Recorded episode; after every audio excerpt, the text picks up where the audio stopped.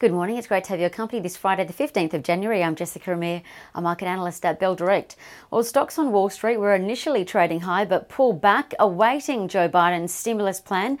And after the market closed, we just learned the US president elect revealed his relief deal is $1.9 trillion, which is slightly less than 2 trillion anticipated.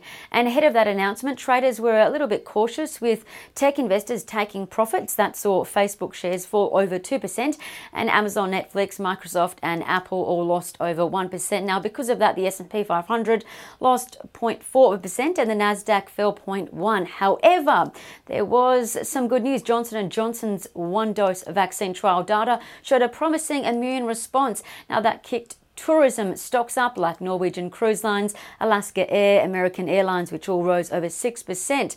But oil stocks were the biggest movers again as the oil price, which is a proxy for economic growth, rose 1.4% overnight. That was the WTI price pushing back to 11 month highs after rising about 4% this week. So oil companies like HollyFrontier up 11%, Occidental Petroleum up 9. So what to watch today locally? Well, the market is expected to follow Wall Street lower. The futures are indicating a 0.1 of a percent haircut across the week.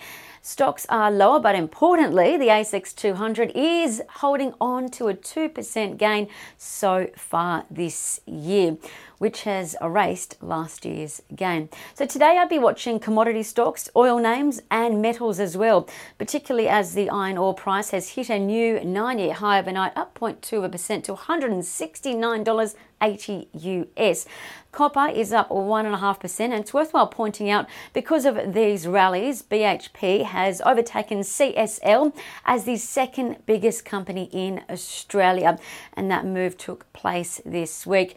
And the mining boom is not showing any signs of slowing down, so it's definitely worth checking out some commodity stocks. In terms of economic news today, home and investment numbers are out.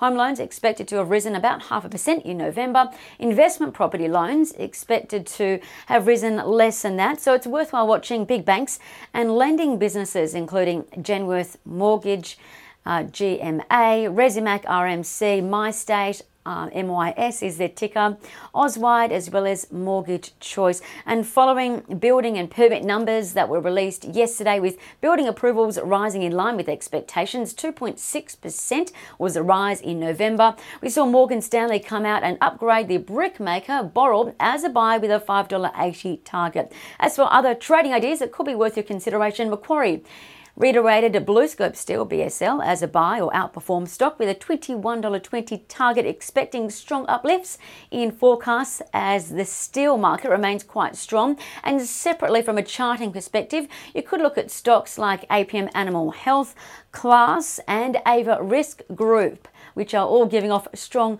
bullish charting signals, and that's according to Trading Central. I'm Jessica Amir with Bell Direct. Stay safe, happy trading, and I'll see you for the weekly wrap.